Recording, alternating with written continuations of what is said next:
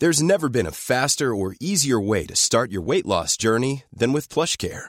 PlushCare accepts most insurance plans and gives you online access to board-certified physicians who can prescribe FDA-approved weight loss medications like Wegovy and Zepbound for those who qualify. Take charge of your health and speak with a board-certified physician about a weight loss plan that's right for you.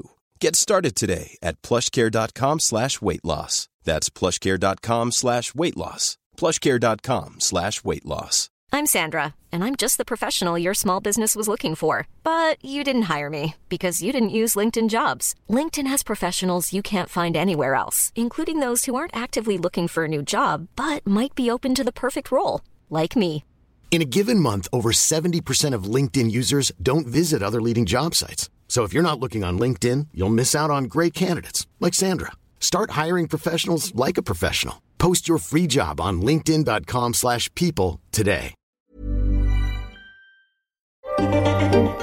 Hello and welcome to the Curzon Film podcast. In this episode, we interrupt your regular programming because the London Film Festival has interrupted our regular programming, and we demand to know why.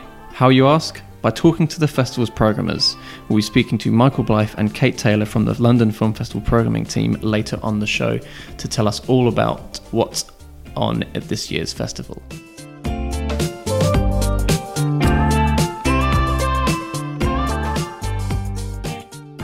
I am joined by an absolutely capital contributor in Kelly Powell. Hello. While I, Sam Howlett, I'm just a mere audio outskirt. So before we hear from the London Film Festival programmers, Kelly, mm. what are you looking forward to seeing at this year's LFF? So one of the films that I'm most looking forward to is Noah Baumbach's new film, Marriage Story, Yes. uh, starring Scarlett Johansson and, Ad- and Adam Driver. Uh, and yeah, it just looks like a story that's right up my alley. Um, I love Bergman scenes from a marriage, and I feel like this is sort of harkens back to that a little bit. Yeah, so this is about Adam Driver and Scarlett Johansson are a married couple, they have a child, and this film charts their divorce. And And it includes two lawyers yeah, uh, played by Laura Dern and is it Ray Liotta? Yes, Ray Liotta, Laura Dern.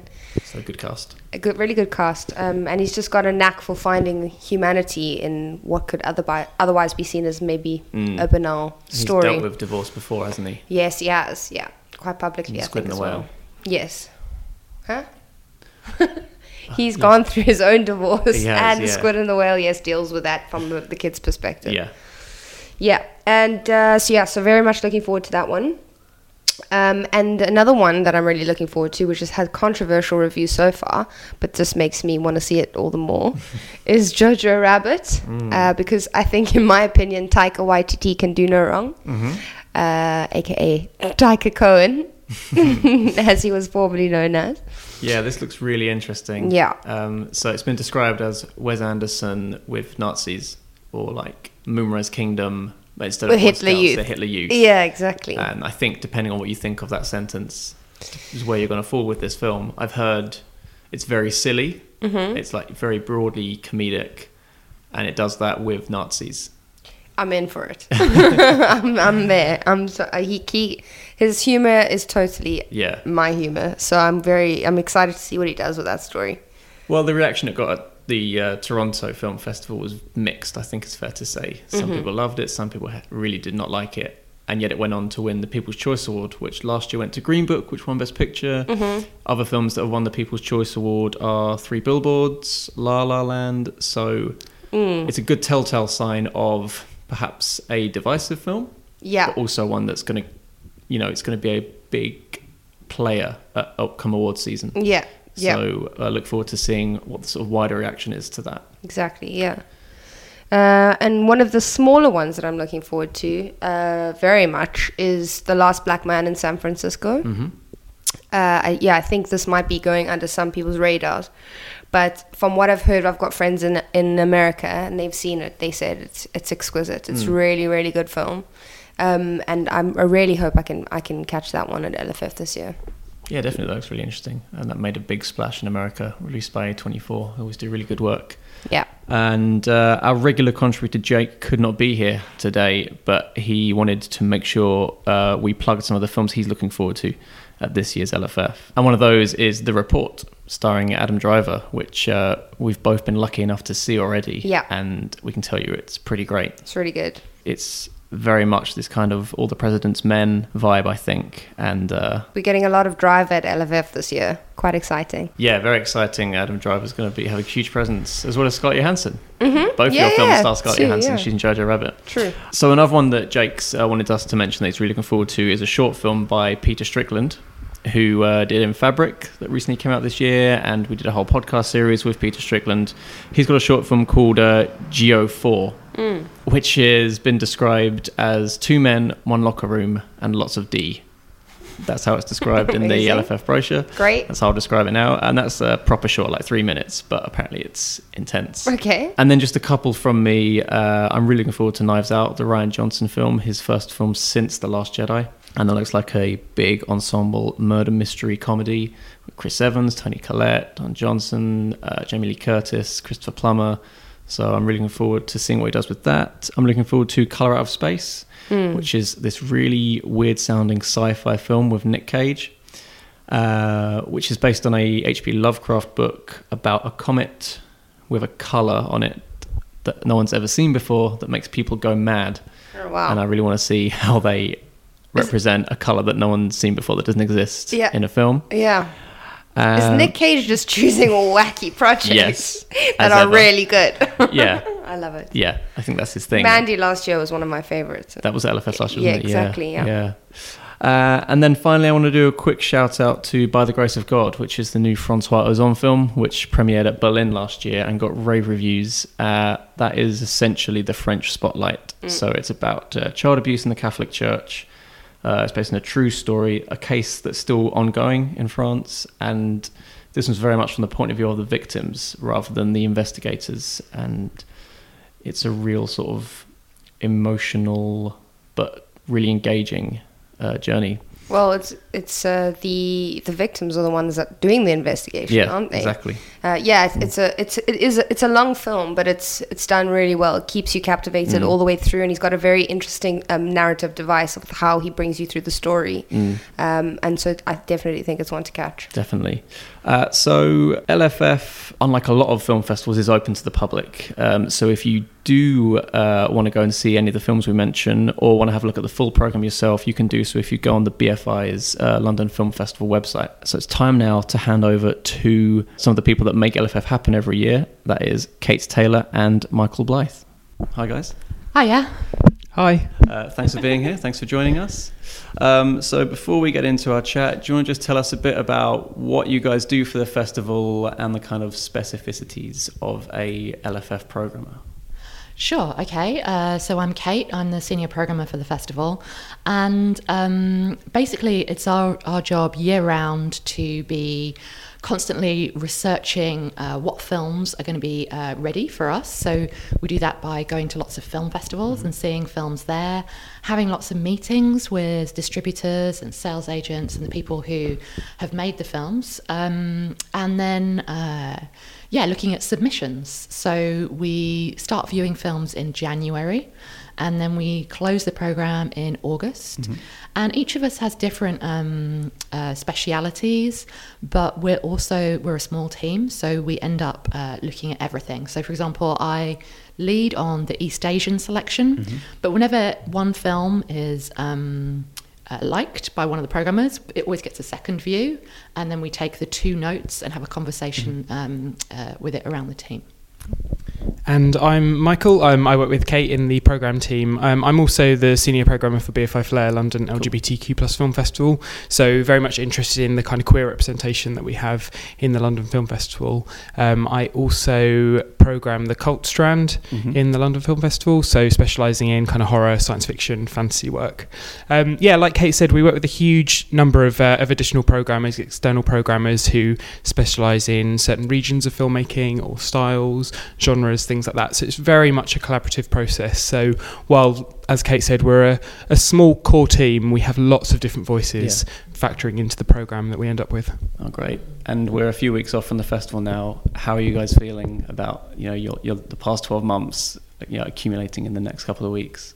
it's it's very exciting. Um, yeah. it's like we also uh, we have to keep everything secret, so we spend a lot of time, you know, not talking to friends or family about all this exciting stuff we've got under our hats. So it's always when we announce the program, it's like this this moment of relief and release, and suddenly everyone else can start talking about the films and getting excited about the films that we've been, you know, brimming with excitement about um, for that time. So. Uh, yeah, it's just like bring it on. Yeah, and it's such an exciting time for us at the moment because we're just preparing for the festival and thinking about the filmmakers who are going to be here, the Q and A's that we're going to host, all that kind of stuff. So it's it's kind of re-engaging with the films almost. Yeah. You know, you spend so much time in the months coming up to it, talking about the films and thinking about the films, and and then you you have this moment now when we you can stop and you can stand back and you can look at the program and you can think about all the things that you want to do during. Yeah, great. Okay, so let's get into the festival then this year. So, opening film is um, the personal history of David Copperfield. Uh, can you tell us why that's the opening film and how that kind of sort of sets the tone for the festival in a way, how that kicks things off thematically, I guess? Uh, yeah, I mean, it's great for us to be um, opening the festival with, with a British film. Yep. Really exciting for us. And Armando Iannucci, who directed the film, is obviously a name familiar to many. And I think with this, he's taken uh, a Dickens story and done something really interesting with it. You know, he's a Dickens scholar, so he knows Right. a lot about Dickens and he's really passionate. But he's really made something fresh and contemporary and new. And I think something that says a lot to, to new audiences. So I think it's a great opening because you've got a classic story, but told in a fresh and interesting way. Great. Dev Patel, comic timing and Yeah. sense of mimicry, his gives such a beautiful performance. It's really uh, a lot of fun. Great. And then skipping over then to the end of the festival. So your closing film this year is The Irishman, which is going to have the the uh, is it the UK premiere, the Uh, international premiere. international premiere, Mhm. incredible, of the new Scorsese film. Uh, can you tell us about that and how that will wrap things up? Well, in 1980, uh, Scorsese closed the festival with Raging Bull. Yeah. So it's nice to um, to welcome him back. Um, yeah, I mean, this is a film that's been a long time in the making. Obviously, an astonishing cast with Robert De Niro and Al Pacino and Joe Pesci. Um, but it's uh, it's a film in a genre that, to some extent, Scorsese helped to, to define. Yeah. Um, and it tells the story of uh, the disappearance of Jimmy Hoffa, and um, yeah, it's. I think it's going to be. Um, yeah, a really thrilling film for um, you know for, for cinephiles, and um, yeah, it's just i- i- it's a real coup to have it for the festival. We're we're really excited about it. Right. So between those two films, then uh, there's a lot for us to get through. Do you want to start by telling us about what are the films that are going to be the big crowd pleasers? Do you think? What are the films that people are going to have a lot of hype around, have a lot of expectation for, and the ones that everyone's going to be talking about? Yeah, well, there's uh, Knives Out, which is our American Express uh, gala, which is Yeah. the new film from Rian Johnson, who made Looper, who made Star Wars: The Last Jedi. And I think people that are familiar with with Rian Johnson, his work, knows how he does really interesting things with genre. Yeah. You know, he takes quite familiar genres, but really kind of upends them and does something different and new with them. And and with Knives Out, he's done something like that with the kind of whodunit mystery genre. Um, very fun, very interesting, very exciting, and I think really original, inventive filmmaking. Yeah. I would say A Beautiful Day in the Neighborhood Yeah. is one that is going to surprise a lot of people. It's uh, Marielle Heller, who's kind Mm-hmm. of three for three now with uh, Diary of a Teenage Girl and Can You Ever Forgive Me, which we had last year. Um, and it's the story of um, Mr. Rogers, who is a TV presenter in um, America, but you really don't need to know very much about Okay. him. There was a great documentary about him last year, but you can go in uh, totally blind. And he's played by Tom Hanks, and his show was very much about helping children uh, deal with their feelings. Yeah. And I was I just caught a press screening of this in Toronto, and it's very much uh, Tom looking at you uh, as if you're the only man or, or woman in the in the room, and basically saying to your inner child, "It's okay, you're all right, just as you turned out." And you know what? Your father was probably Yeah. proud of you. And this whole room was just weeping in Yeah. unison. All these hardened film critics and distributors were just losing themselves. um, and it's a really uh, deftly imagined film that um, plays with the the actual format of the TV show. So it's very formally exciting as well. It's not a kind of straight up biopic. Okay. Um, and I think that one's going to yeah really surprise people. Yeah, I think one of the great things about doing the job that, that we get to do is obviously you see a lot of films, but you see a lot of films that you might not necessarily choose to watch. And for me, A Beautiful Day in the Neighbourhood is one of those films that I perhaps wouldn't have sought out to see if I was a, a, an audience member just buying tickets for the LFF.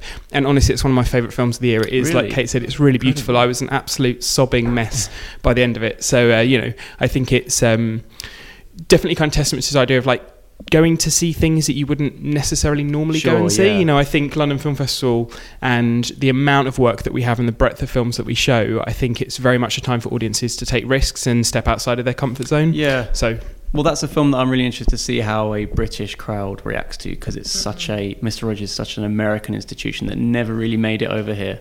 But uh, as you say, I guess it's sort of a universal thing going on there. This is Paige, the co-host of Giggly Squad, and I want to tell you about a company that I've been loving, Olive and June. Olive and June gives you everything that you need for a salon quality manicure in one box. And if you break it down, it really comes out to $2 a manicure, which is absolutely insane. It's also so easy to get salon worthy nails at home with Olive and June. The difference between how your nails used to look when you did them yourself and now with the Manny system is a complete game changer. The best thing about Olive and June too is it's a quick dry. Dries in about one minute, lasts for five days, and full coverage in up to one to two coats. Visit oliveandjune.com slash perfect manny 20 for 20% off your first system. That's oliveandjune.com slash perfect manny 20 for 20% off your first system. Hi, I'm Daniel, founder of Pretty Litter. Cats and cat owners deserve better than any old fashioned litter. That's why I teamed up with scientists and veterinarians to create Pretty Litter. Its innovative crystal formula has superior odor control and weighs up to 80% less than clay litter. Pretty Litter even monitors health by changing colors to help detect early signs of potential illness. It's the world's smartest kitty litter. Go to prettylitter.com and use code ACAST for 20% off your first order and a free cat toy. Terms and conditions apply. See site for details. Yeah, another uh, another film that is uh, definitely going to excite audiences is Jojo Rabbit, Mm. which is the new film from uh, Taika Waititi, um, which is very much a, a kind of um, irreverent comedy about racism, about hate, about dogma. It's um, Taika Waititi is in it, plays a kind of imaginary version of Adolf Hitler. Okay. Um, and it's one of the most surprising, imaginative films I've seen all year. I think you know people who know Taika Waititi's work will be familiar with with how playful and how clever he is in his filmmaking. And again, this is one that does all of that, but has such emotional depth to it. It was Yeah. another one that had me a, a kind of emotional mess by the Yeah. end. And that just won the People's Choice at Toronto, didn't it? It did, yeah. Which is giving it a little extra layer of sort of anticipation. Um, and then I'll just give give one more shout Yeah, out to um, uh, Emma, which is our festival gala. So this is the new film from uh, Pablo Larraín, and he has made um, made a few films with. Uh, uh, um, Gael Garcia Bernal. So he made No, which was quite a big success in the UK, and um, then Neruda and Jackie, the um, Jackie Onassis biopic with uh, Natalie Portman. This film is uh, basically uh, the story of um, a couple, a dancer and a choreographer, and they've gone through an adoption and it has turned out very badly, and they've actually given the child back. And so we start from this point, and then uh, the the woman who's a dancer, she basically it's about her trying to put things right, but she's this incredibly magnetic, uh, seductive uh, just fascinating character.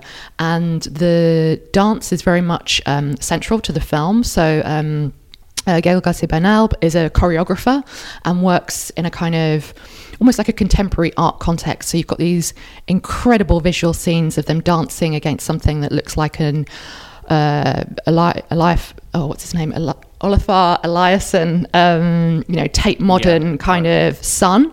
Um, uh, and then she's very much into street dancing and reggaeton. And the film has this energy, which is just uh, totally infectious. So every time in the office, when we've been getting a little bit stressed out, um, we've been putting on the trailer and just like feeling reinvigorated Yeah. about this, um, yeah, really electrifying film. So Emma, I would say, is one Okay. to I'm looking to forward to, seeing check. actually a new Pablo Larraín. I find his works really interesting. Um, so then, what are the films that people know less about going to the festival? The ones that you know, the smaller ones, the ones that you think people are going to really discover uh, at LFF this year? Sure, we've got loads of films in our official competition, um, which I think are real discovery films. Yep. Films by filmmakers who audiences might not be quite so familiar with. Sure. Um, films that are a bit more, uh, a bit more kind of maybe low key in in in how you might first assume them to be. But we've got some really exciting stuff. We've got um, the world premiere of the latest film from Thomas Clay, which is called Fanny Lye Deliver'd.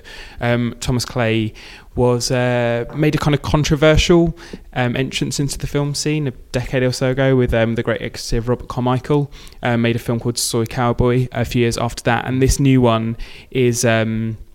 A, a period film set in the 1600s with Maxine Peake as a as a, a wife living on a farm who basically has an epiphany about her life and realizes the kind of um, oppressive structures in which she's uh, she's um, living in. It's a really exciting, dynamic film. Very much not your typical period drama. It's very much a kind of a rebellious morality tale, if anything, and that's one that's really exciting. And another very exciting um, British film that we have in official competition is a debut by a filmmaker called Rose Glass. The film's called St Maud. Saint Maud, St Maud, um, and uh, it's about a young nurse who becomes a carer for a um, a artist who is suffering from a debilitating illness. And their relationship and it becomes increasingly clear that Saint Maud's intentions are um, slightly um, what's the word Kate what are her intentions She wants to save her, her patient's soul. she does. She wants to save our patient's soul. And I think what you have is a really interesting, what begins as a really interesting kind of chamber piece becomes almost a quite baroque, kind of hmm. gothic tale laced in kind of horror and religious imagery. It's really, really extraordinary. It's one of the films that I knew nothing about this year before I saw it. And it took me completely by surprise. And I think audiences will love it. Great. Mm. And on Fanny Lye Deliver'd, we're screening that on 35mm, which is quite exciting. It's one of the few kind of Yeah. contemporary films um, that we're screening screening on film. Um, another one in competition, um, which we're world premiering, is Rose Plays Julie. So this is from Christine Molloy and Joe Lawlor, who sometimes go under the name uh, Desperate Optimists. And they have been making really fascinating features for some time and shorts, often um, with quite blurry kind of fiction, non fiction kind of hybrid elements and a sense of reenactment. And this one is um, a young woman at a veterinary school, and she's been adopted and decides to go and find uh, her mother. But then um, it doesn't necessarily go well. And uh, it's a film that really plays with uh, genre expectations Yeah. as to, to where it's going. It's, it's incredibly claustrophobic. There's some beautiful architecture and the way that um, uh, the way that our lead kind of is uh, quite ambiguous as to her intentions and to why she's doing stuff and her responses to things. It's a really um, kind of creepy and quite exciting uh, uh, film. So yeah, Rose Plays Julie, I think, is one to definitely one to watch as well. Okay, great. And you met, guys mentioned earlier that the process of programming the festival is like one person will see something and bring it to the team. So I'm wondering what other films that you both saw and that you really sort of championed and really pushed the team that you really wanted to get in there to sort of almost fight for in a way. Uh, well, one one film that um, one thing that the, we can do with the festival, which uh, you don't get to do year round because of the scale of the festival, is um, sometimes to play things big. So we have access to the BFI IMAX, Yeah. which is. Um, uh, you know, obviously it shows IMAX films kind of uh, year round, but we always try to put in something that would never necessarily be in there. And this year um, we're screening Fire Will Come, which is a film uh, by Oliver Laxe, who made another film called Mimosas a few years ago. And in fact, it was also acting in our uh, special presentation, our experimenter special presentation, Krabi 2562. And it's a film that played in Cannes and the the concept is very simple. Um, a guy returns from prison to the Galician um, countryside. Uh, we think that he's been responsible for uh, some pyromania, and um, we're but we're quite uncertain as to um, whether he actually did it or not. And it's a film very much about uh, landscape. And again, I suppose I I just really like ambiguous films where you don't know where they're going. Um, but it's one where um, there's a, this kind of interesting uh, sense of dread, but also of um, a really awesome sense of nature. Um, yeah, and I think that's going to look so incredible on such a big screen. So that's an exciting thing that I can't yeah. wait to see it on that scale. Incredible. And I think going from you know big scale IMAX extravaganzas, um, a, a very kind of small film that was one that I really championed and really wanted to have in the festival is a film called the El Duce Tapes, um, which is a documentary um, co-directed by Rodney Ascher, who made Room Two Three Seven Right. and The Nightmare. So you know he has a bit of a kind of established reputation amongst film fans. But this one is a really interesting film about. El Duce, who was the singer of a kind of Seattle DIY punk band in the late 80s and early 90s called The Mentors, and they were kind of a grossly offensive shock rock punk band. And um, El Duce was their kind of notorious, objectionable frontman. And the film is compiled up of just hours and hours and hours of VHS footage that was shot of El Duce at the time and is kind of pieced together to tell the story of this kind of punk provocateur and kind of asks whether or not he was this kind of incendiary, awful man that he Right. pretended to be, or if actually what he was doing was an active kind of political subversion. Um, it doesn't necessarily set out to answer that question, but I think it poses lots of really interesting ideas, and um, and it's really beautiful to see this old archive VHS footage up on the big screen. Because I program the Cult Strand, like I mentioned Yeah. earlier, and I have such a love of, of horror and genre Yeah. cinema. So for me, there's always a kind of conversation to be had amongst the team about horror movies and kind of Right. genre work that we show, and I'm the big champion of that work. And so for me, it's really important to find other programmers and people that we work with who share that enthusiasm with me and can talk about these kind of films and stuff. So I think um, you know there's lots of work in this year's Cult Strand that I'm super excited about. Um, there's a film called Adoration, which Yeah. is the new film from from uh, Fabrice du Welz, who made Calvaire. Mm-hmm. Um, he made Alleluia. You know, he's um, made a few quite controversial, kind of extreme horror genre movies, and this new one from him is kind of fits into that, but actually is going in a slightly different direction. It's a more kind of fairy tale, more subtle approach. Um, it's kind of taking the lovers on the run thing, you know, like obsessive, destructive romance, like Bonnie and Clyde or Natural Born Killers, but telling it through the eyes of two young kids. They're kind of tw 11, 12 year olds. Um, it's a really beautiful film, really elegant but disturbing filmmaking, Yeah. and it's a film that I'm super excited about. And I think um, the use of genre aspects has been something that everyone's been talking about this year, like across the board, in terms of people like uh, Bertrand Bonello with Zombie Child Yeah. or um, Bacurau, which is um, our Dare Gala. Um, and is a really thrilling kind of uh, mashup of all sorts of genres. Um, and then there's things like um, uh, Atlantics, which is the Mati Diop film in first feature competition, which it, many people might know um, Mati Diop as an actress. She's collaborated a lot with Claire Denis in 35 Shots of Rum and uh, with Matias Piñeiro. And this is her debut feature, although she's made some really interesting uh, shorts. She's been making shorts for a while. Um, and this is uh, set in Senegal. It's a it's a young woman who's um, kind of beloved uh, disappears one day with the rest of his friends. They they get on a boat to go away, and so she's been left behind and having to deal with this waiting.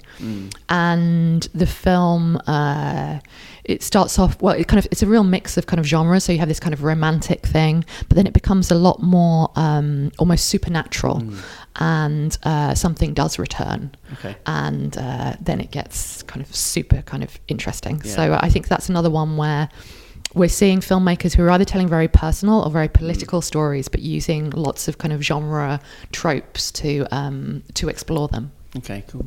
In terms of crowd pleasers, I think um, comedy is uh, the laugh strand is often one of the hardest for us to program because obviously with all the strands we want to be as international as possible, Yeah. and comedy sometimes travels across um, nations and sometimes it's very kind of particular. Yeah.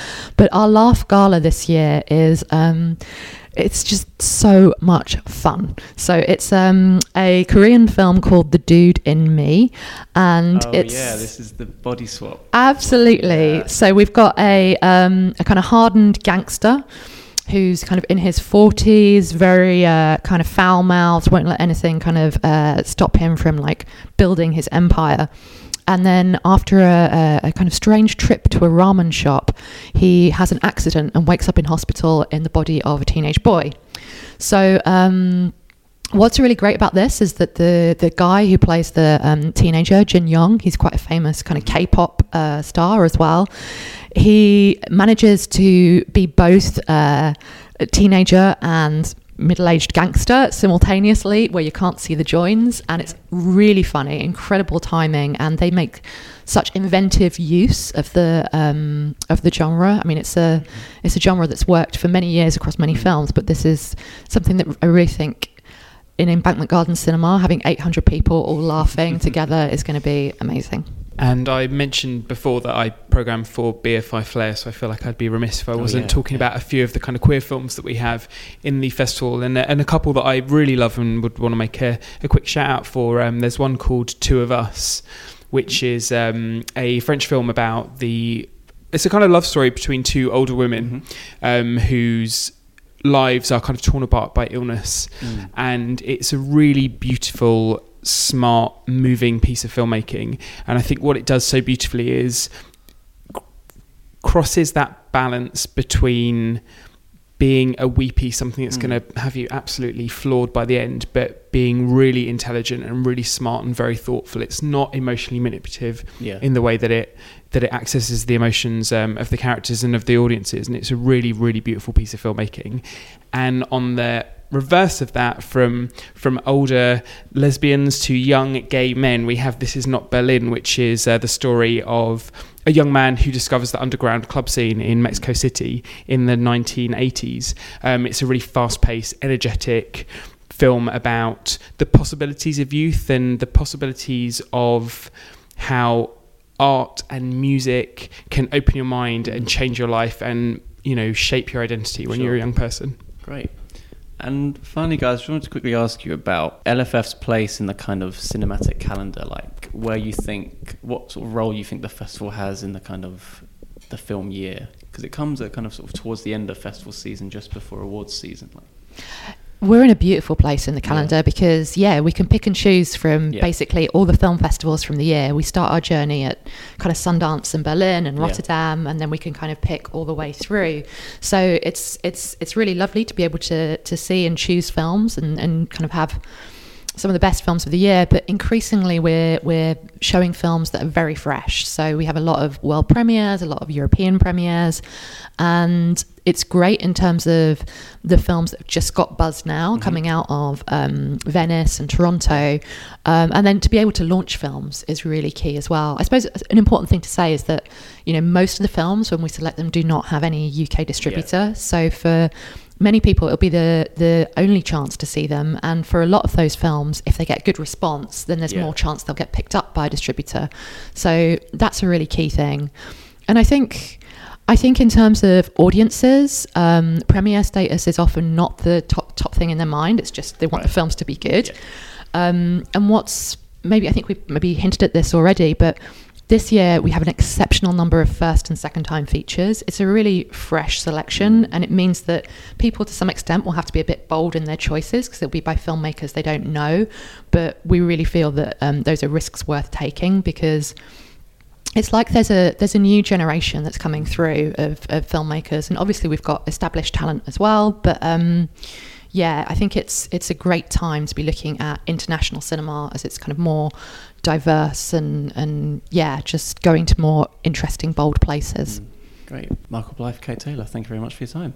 Thanks for Thank you. Cheers. Okay, thank you very much, Kate Taylor and Michael Blyth, for coming on the show. Always a pleasure, and really interesting to see how the uh, the festival works from the other side of it. And if you uh, managed to get to anything at the London Film Festival this year and want to tell us some of your highlights, uh, you can do so on Twitter, where we are at Curzon Cinemas, or on email, where we are podcast at curzon.com.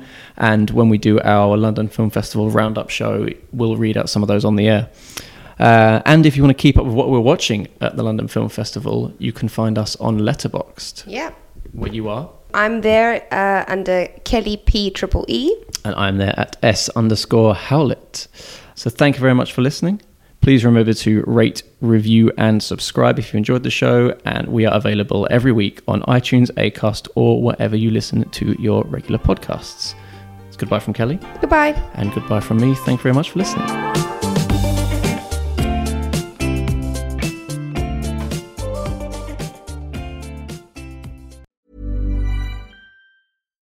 Hi, I'm Daniel, founder of Pretty Litter. Cats and cat owners deserve better than any old fashioned litter. That's why I teamed up with scientists and veterinarians to create Pretty Litter. Its innovative crystal formula has superior odor control and weighs up to 80% less than clay litter. Pretty Litter even monitors health by changing colors to help detect early signs of potential illness. It's the world's smartest kitty litter. Go to prettylitter.com and use code ACAST for 20% off your first order and a free cat toy. Terms and conditions apply. See site for details.